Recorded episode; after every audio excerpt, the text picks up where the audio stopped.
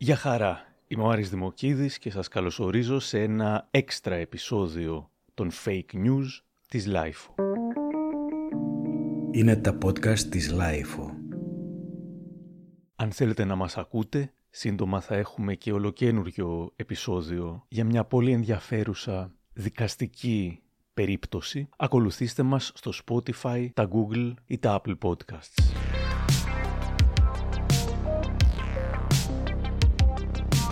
Στο προηγούμενο επεισόδιο είχαμε ασχοληθεί με την σε εισαγωγικά μικρή Μαρία, το κοριτσάκι που υποτίθεται πως είχε πεθάνει στον Εύρο και είχε γίνει σημαία για κάποιους ώστε να κατηγορηθεί η Ελλάδα, να ευαισθητοποιηθεί η κοινή γνώμη για μετανάστες και πρόσφυγες, αυτό ήταν ένα ας πούμε ευγενές κίνητρο όντως ή και για να παιχτούν διάφορα παιχνίδια τα οποία μπορεί τότε να έμοιαζαν με θεωρίες συνωμοσίας, όμως μετά τις πρόσφατες αποκαλύψεις μοιάζουν όλο και πιο πιθανά.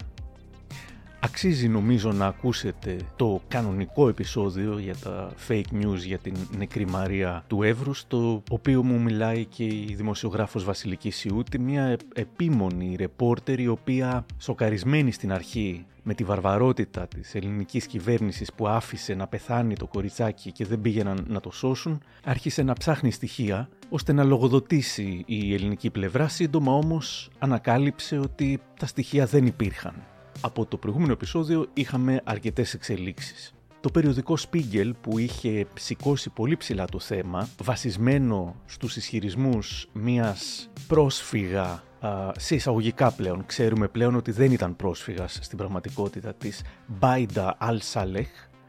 Η Μπάιντα ήταν η σε εισαγωγικά αρχηγός της ομάδας των 38 που ήρθαν από την Τουρκία και εργαλειοποιήθηκαν από διάφορες πλευρές.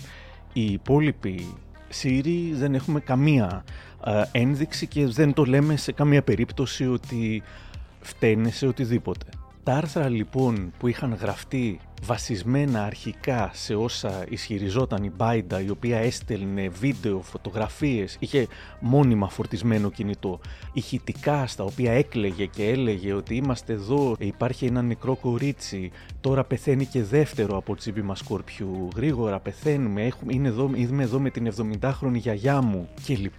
Το περιοδικό Spiegel είχε προκαλέσει αίσθηση όταν με πάρα πολύ μεγάλη καθυστέρηση. Αποφάσισε να αφαιρέσει τα άρθρα του, τα οποία από ό,τι είχε ήδη γίνει σαφές ήταν γεμάτα με, ας τις πω, ανακρίβειες. Και είχε πει, εκεί είχαμε μείνει στο προηγούμενο επεισόδιο και είχε πει ότι όταν θα κάνουμε ένα fact-checking και λοιπά θα τα ξαναεπαναφέρουμε. Αν χρειάζονται διορθώσεις ή θα δούμε τι θα γίνει, αν χρειάζονται διορθώσεις θα, να τα διορθώσουμε και λοιπά έκαναν την έρευνά τους, την εσωτερική τους έρευνα, διαπίστωσαν αυτό που είχαμε πει και στο podcast, ότι υπήρχαν ε, σοβαρά λάθη, ανακρίβειες, έλλειψη στοιχείων και κυρίως έλλειψη fact-checking.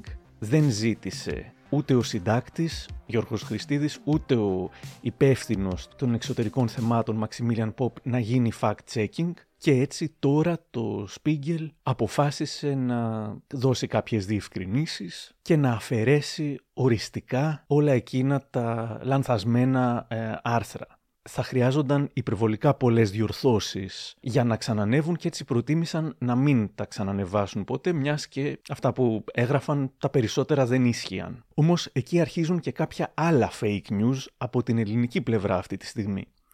Χαρούμενοι και ενθουσιασμένοι κάποιοι κυβερνητικοί κύκλοι και δημοσιογράφοι, αλλά και ο Υπουργός ο ε, Τάκης Θεοδωρικάκος στο πολύ προσεκτικό απολογητικό κείμενο του Σπίγκελ είδαν μια συγνώμη και άρχισαν να λένε και να γράφουν και να δηλώνουν ότι το Σπίγκελ ζήτησε συγνώμη κλπ. Fake news και αυτό. Το Σπίγκελ δεν ζήτησε συγνώμη και αυτό είναι κατά τη γνώμη μου ένα πολύ μεγάλο πρόβλημα και ένα πολύ μεγάλο μείον, γιατί ενώ έγραψε ένα κείμενο στο οποίο παραδέχεται σοβαρότατα λάθη, τα οποία, προσοχή, θα μπορούσαν να είχαν οδηγήσει ακόμα και σε πόλεμο και παρότι παραδέχεται πως δεν μπορούν να ξανανεύουν ποτέ γιατί είχαν τόσα πολλά λάθη, δεν ζητάει μια ξεκάθαρη συγνώμη. Οπότε κάθε υπουργός και κάθε φιλοκυβερνητικός δημοσιογράφος ο οποίος ισχυρίστηκε ότι το Σπίγκελ ζήτησε συγνώμη, παραπλανεί. Ένα σημαντικό στοιχείο που κανείς δεν πρόσεξε τότε είναι ότι το Channel 4 που είχε μεταδώσει το δακρύβρεχτο μήνυμα της Μπάιντα που έλεγε ίσως όλοι θα είμαστε νεκροί το πρωί και στο οποίο ισχυριζόταν ότι ήταν παγιδευμένοι σε, ένα, σε μια νησίδα ενώ σύμφωνα με μαρτυρίες ζούσαν σε καταλήματα και πηγαίνω έρχονταν η ρεπόρτερ Lindsay Hilsam αναφέρει το πλήρες όνομα στις 12 Αυγούστου, το πλήρες όνομα της Μπάιντα, Μπάιντα Αλσάλεχ. Ακούστε. They gathered together to shout for help, but no one came. 27-year-old Baider al-Saleh took these pictures. 27-year-old Baider al-Saleh took these pictures. Οπότε από τότε, από τις 12 Αυγούστου, γνώριζαν και το όνομα και την εικόνα της, αφού η ίδια είχε προσπαθήσει επιτυχώς να κερδίσει δημοσιότητα, στέλνοντας σε διεθνή και ελληνικά μέσα φωτογραφίες της και βίντεο, όπως και των πραγματικών προσφύγων. Φανταστείτε τώρα πόσο ανίκανες είναι οι ελληνικές αρχές που είδαν μια 27χρονη που έλεγε ότι είναι πρόσφυγας να εκθέτει διεθνώς τη χώρα με fake news και δεν υπήρχε ένας να κάνει μια αναζήτηση στο διαδίκτυο για να δει ποια είναι αυτή η Μπάιντα Αλσάλεχ, ο Χριστίδης στο Σπίγκελ την παρουσίαζε με ψευδόνυμο ε, ως Μπάιντα S. Δεν έβαζε το πραγματικό της όνομα παρότι την γνώριζε. Επίσης η Μπάιντα Αλσάλεχ έδινε ψευδείς συντεταγμένες όπως αποκάλυψε το Σπίγκελ, αλλά η ελληνική κυβέρνηση δεν μπορούσε να το διαπιστώσει αυτό. Και ακόμα όταν η Μπάιντα το έσκασε και βρέθηκε στη Γερμανία, η κυβέρνηση δεν αναρωτήθηκε πώς βγήκε ένας άνθρωπος που δεν είχε νόμιμα χαρτιά. Καμία έρευνα δεν γνωρίζουμε να έχει γίνει και η κυβέρνηση μοιάζει να μην έχει ιδέα για όλα αυτά. Αν το είχε προσέξει οποιοδήποτε, υπεύθυνος βασικά, θα την είχε απλά γκουγκλάρει, θα είχε βρει το Instagram της, όπου θα φαινόταν ότι δεν πρόκειται για πρόσφυγα και τα πράγματα θα είχαν πάρει πολύ διαφορετική τροπή.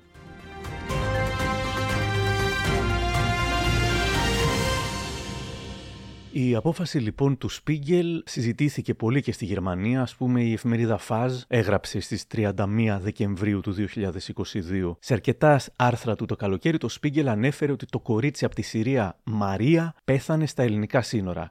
Υπήρχαν τεράστιες αμφιβολίες για την ιστορία, το επιβεβαιώνει πλέον και το ίδιο το περιοδικό. Η Lifeo δημοσίευσε την ίδια μέρα ένα άρθρο το οποίο λέγεται «Το Σπίγκελ παραδέχεται για την νεκρή Μαρία πράγματι κάναμε λάθος. Το περιοδικό παραδέχεται ότι τα άρθρα για τον Εύρο και τη Μικρή Μαρία δεν είχαν περάσει από fact-checking. Η ομάδα δημοσιογράφων του Spiegel τώρα έκανε έρευνα για την ιστορία που δημοσίευσαν, την έρευνα δηλαδή που θα έπρεπε να έχει γίνει από πριν από τους δημοσιογράφους που την έγραψαν αρχικά. Και παρότι επιχειρείται σε κάποιο βαθμό να απολογηθούν και να μοιράσουν κάπως την ευθύνη, το οποίο, στο συμπέρασμα στο οποίο καταλήγουν είναι σαφές. Λαμβάνοντας υπόψη τις πηγές, λέει το Spiegel, θα έπρεπε να είμαστε πολύ πιο προσεκτικοί στα ρεπορτάζ μας σχετικά με την τύχη των προσφύγων και κυρίως σχετικά με το θάνατο του κοριτσιού. Τώρα το Spiegel αναφέρεται σε υποτιθέμενο θάνατο της μικρής Μαρίας, πράγματι είχαμε κάνει λάθη, ασκεί βέβαια και δίκαια κριτική, στην, ε, κατά τη γνώμη μου δίκαια, κριτική στην ελληνική κυβέρνηση, την οποία έχουμε ασκήσει πολλές φορές και από τη LiFO και προσθέτει, δεν περιγράψαμε σωστά την κατάσταση στο άρθρο μας. Τα άρθρα του Spiegel δίνουν την εντύπωση ότι η ομάδα των προσφύγων έμεινε αποκλεισμένη στο ίδιο ελληνικό νησί ξανά και ξανά για σχεδόν ένα μήνα. Αλλά ούτε οι μετανάστες ήταν πάντα στο ίδιο νησί, ούτε ήταν πάντα σε ελληνικό έδαφος. Η Μπάιντα λοιπόν μετέφερε στα ΜΜΕ αλλά και στις ΜΚΟ Human Rights 360 και Ελληνικό Συμβούλιο για τους Πρόσφυγες όλες αυτές τις πληροφορίες. Στη γερμανική έκδοση του Spiegel όλα περιγράφονται σαν να έχουν συμβεί. Καμία προσοχή στο να γράψουν, ας πούμε, φέρετε να, όπως το κάναν στο αγγλικό κείμενο. Τα άλλα στα γερμανικά άρθρα είναι ε, βέβαιο. Όμως στο Twitter του, ο κύριος Χριστίδης μιλούσε για την νεκρή Μαρία με βεβαιότητα. Οι ξένοι ανταποκριτές στην Ελλάδα που τώρα τον υπερασπίζονται και λένε Να, δεν τα έγραφε με βεβαιότητα, τον είχαν κάνει retweet να το γράφει με βεβαιότητα. Αλλά και ας πούμε ότι ο ίδιος είχε γράψει το άρθρο του ως φέρεται να όταν είδε το Spiegel να, να το δημοσιεύει και να λέει νεκρό κορίτσι εκεί είναι γεγονός δεν διαμαρτυρήθηκε όταν το είδε αυτή η Μπάιντα λοιπόν ήταν μια πολύ περίεργη περίπτωση. Υποστήριζε και ότι ήταν μαζί με την 70χρονη γιαγιά της. I am Baida, Syria. I am 27 years old and I'm on an island on the Greek-Turkish border with 39 people, including my grandmother, 17 years old. Ε, η 70χρονη γιαγιά της δεν υπήρχε πουθενά. Ε, αλλά και να υπήρχε, την παράτησε σύξυλη και με το που πήγε σε, σε δομή φιλοξενίας, πήρε ένα ταξί και έφυγε προς άγνωστη κατεύθυνση. Εκεί είχαμε μείνει. Τώρα λοιπόν, χάρη στην σωστή έρευνα που έκανε το Spiegel και την οποία έπρεπε να είχε κάνει από την αρχή, η Μπάιντα, λέει το Spiegel, πέταξε αεροπορικός στη Γερμανία από το Instagram της Μπάιντα, το οποίο βρήκε το περιοδικό Spiegel, βλέπουμε πως η ίδια πρώτον δεν είναι πρόσφυγας, ερχόταν στην Κωνσταντινούπολη, περνούσε ωραία με τις φίλες της στις καφετέριες, ανέβαζε ως συγγραφέας που από ό,τι βρήκαμε ότι ήταν, ανέβαζε διάφορες φωτογραφίες, όμως μετά γυρνούσε πάντα στο σπίτι της που φαίνεται να ήταν η Γερμανία, κάπου στη Ρινανία. Έχουμε βρει ποιο είναι το σπίτι της, ποιος είναι ο σύζυγός της, ε, είναι παντρεμένη με Σύριο που ζει στη Γερμανία και ζει μαζί του. Παρόλα αυτά υποδίθηκε από ό,τι φαίνεται την πρόσφυγα για λόγους που θα εικάσουμε αργότερα. Υποδίθηκε την πρόσφυγα και ενώ ήταν στην στη Γερμανία σε κάποια στιγμή ε, και μετά ε, πήγε στην Κωνσταντινούπολη και ζούσε μια ωραία ζωή, μετά ξαφνικά βρέθηκε στον Εύρο σε χάλια κατάσταση, ενώ όλες οι υπόλοιπες, οι πριν και μετά φωτογραφίες της, την δείχνουν ε, μακιγιαρισμένη, εντυπωσιακά, με μανικιούρ, ε, με ξεσουάρ, με τα κοσμήματά της κλπ. Βρέθηκε σε υποτίθεται κακή κατάσταση, παγιδευμένη για ένα μήνα στον Εύρο. Υπάρχουν δύο εικασίες που έχω διαβάσει, καμία από τις δύο δεν μπορώ να θεωρήσω δεδομένη μέχρι να τεκμηριωθεί. Η μία είναι ότι είναι διακινήτρια ή όργανο διακινητών και η άλλη είναι ότι έχει σχέση με τις μυστικές υπηρεσίες της Τουρκίας από την οποία πηγαίνω έρχεται η Γερμανία-Τουρκία εδώ και αρκετό καιρό ένα πιθανό σχέδιο αποσταθεροποίησης, κυρίως της Ελλάδας, η οποία από λάθους χειρισμούς θα μπορούσε να είχε πάει στην ε, τουρκική ε, πλευρά της νησίδας ή σε οποιοδήποτε τουρκικό σημείο και να είχε συμβεί ό,τι θα μπορούσε να είχε συμβεί τότε, είναι ένα ενδεχόμενο που θα πρέπει να εξεταστεί. Έχει και άλλα ενδιαφέροντα πράγματα που βγαίνουν από το άρθρο του Spiegel, όπως για τις περίφημες συντεταγμένες που από ό,τι φαίνεται η Μπάιντα έστελνε, έλεγε ότι είμαστε ας πούμε στο νησί Κίσαρη όπως το ονόμασε το Σπίγκελ για να συνεννοούμαστε. Ενώ στην πραγματικότητα η ανάλυση μετά έδειξε ότι ήταν 4 χιλιόμετρα μακριά σε τουρκικό νησί. Ήταν η βασική πηγή όλων των ΜΜΕ, τα οποία τα μοίραζαν άκρητα αυτά που τους έστελνε. A little girl Maria at age of five died of a fatal scorpion sting, I could not do anything for her. And her older sister, Aya, nine years old, was stung by a scorpion like her sister on the same night. She is. Her fever started burning since yesterday, and I'm afraid that she will be become a corpse and leave us forever today. Please, help me to save her. I'm tired. We don't have time. Το Channel 4 γνωρίζει το κανονικό και πλήρες όνομά της, αλλά τη συστήνει ως πρόσφυγα που κινδυνεύει και ως αξιόπιστη πηγή, όπως και το γερμανικό Spiegel και το καταριανό Al Jazeera.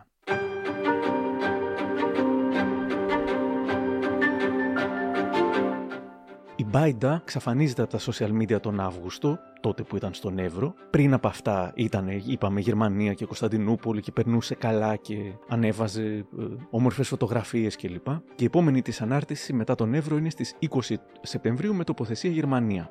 Το Spiegel είπε ότι ζει στη Γερμανία αφήνοντας θολό το αν πήγε πρώτη φορά εκεί μετά τον Εύρο. Το Instagram της όμως επιβεβαιώνει ότι ζούσε εκεί και πριν την επίσκεψή της στον Εύρο, όπου φυσικά δεν βρισκόταν επί ένα μήνα συνεχώς όπως παραδέχεται.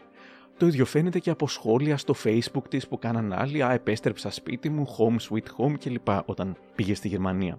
Ο Spiegel γράφει ότι η ίδια ανήρτησε στο TikTok ότι πήγε αεροπορικός εκεί. Πώς κατάφερε να ταξιδέψει αεροπορικό η Μπάιντα για τη Γερμανία, αφού η αίτηση ασύλου δεν της επιτρέπει την έξοδο από την Ελλάδα. Αυτή είναι ίσως η πιο σημαντική λεπτομέρεια Αρκετοί το έγραψαν, πάλι όμως δεν το γνωρίζουμε, ότι ο τρόπος με τον οποίο θα μπορούσε να φύγει αεροπορικός για τη Γερμανία θα ήταν αν το ταξί που πήρε τη μέρα που εξαφανίστηκε από τη δομή φιλοξενίας την οδήγησε προς την Τουρκία από τη Δράμα και από εκεί κανονικότατα πέταξε με το αεροπλάνο.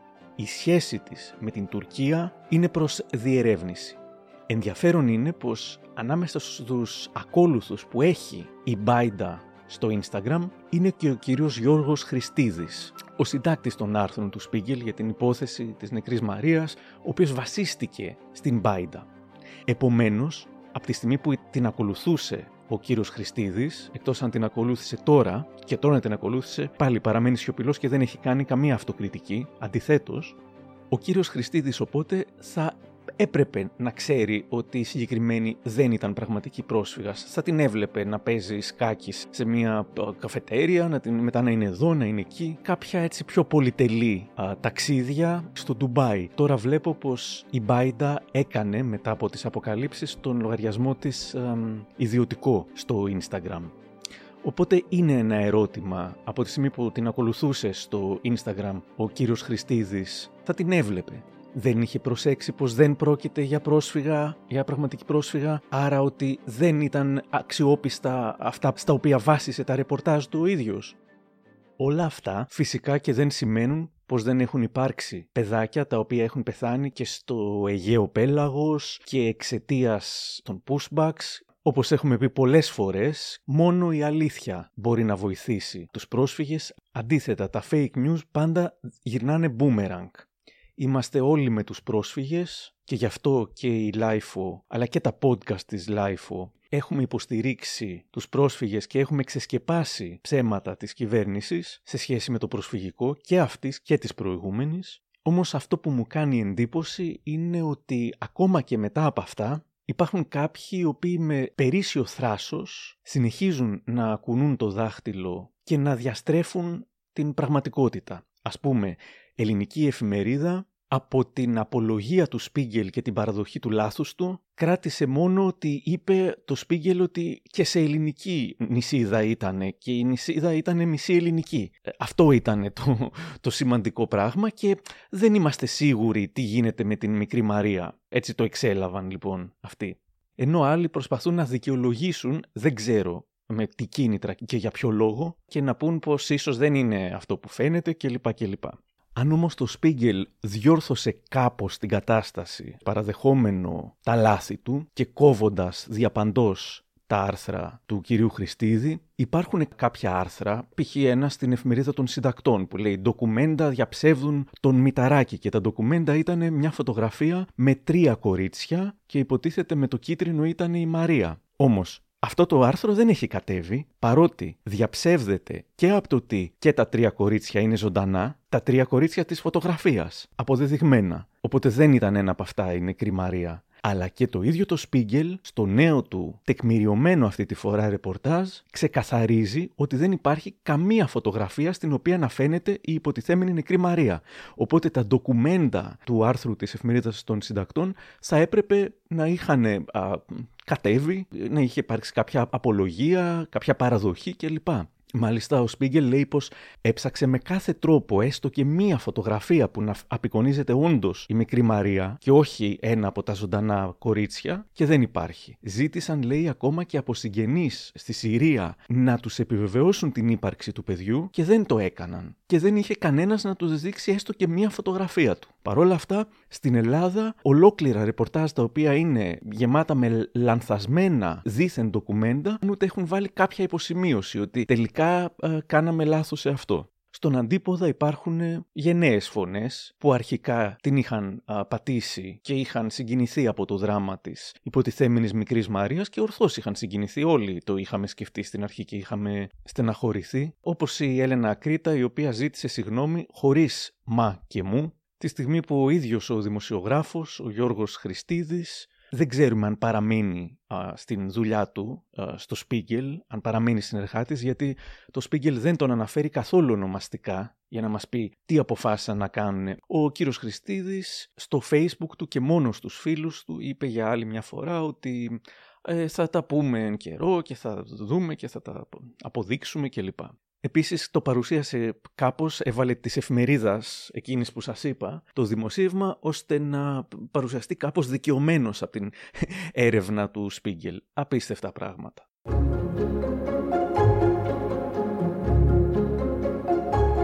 Όπως έχουμε ξαναπεί, η εργαλειοποίηση των προσφύγων και των μεταναστών είναι ό,τι χειρότερο. Είτε γίνεται από την Τουρκία η οποία τους σμπρώχνει στην Ελλάδα επιθυμώντας πιθανώς ένα θερμό επεισόδιο, πιθανώς τη δυσφήμιση της Ελλάδας σε όλη την Ευρώπη και πετυχαίνοντας το, το δεύτερο συχνότατα, εργαλειοποίηση γίνεται από διάφορες ΜΚΟ και διάφορους αλληλέγγυους οι οποίοι βγάζουν χρήματα από αυτό.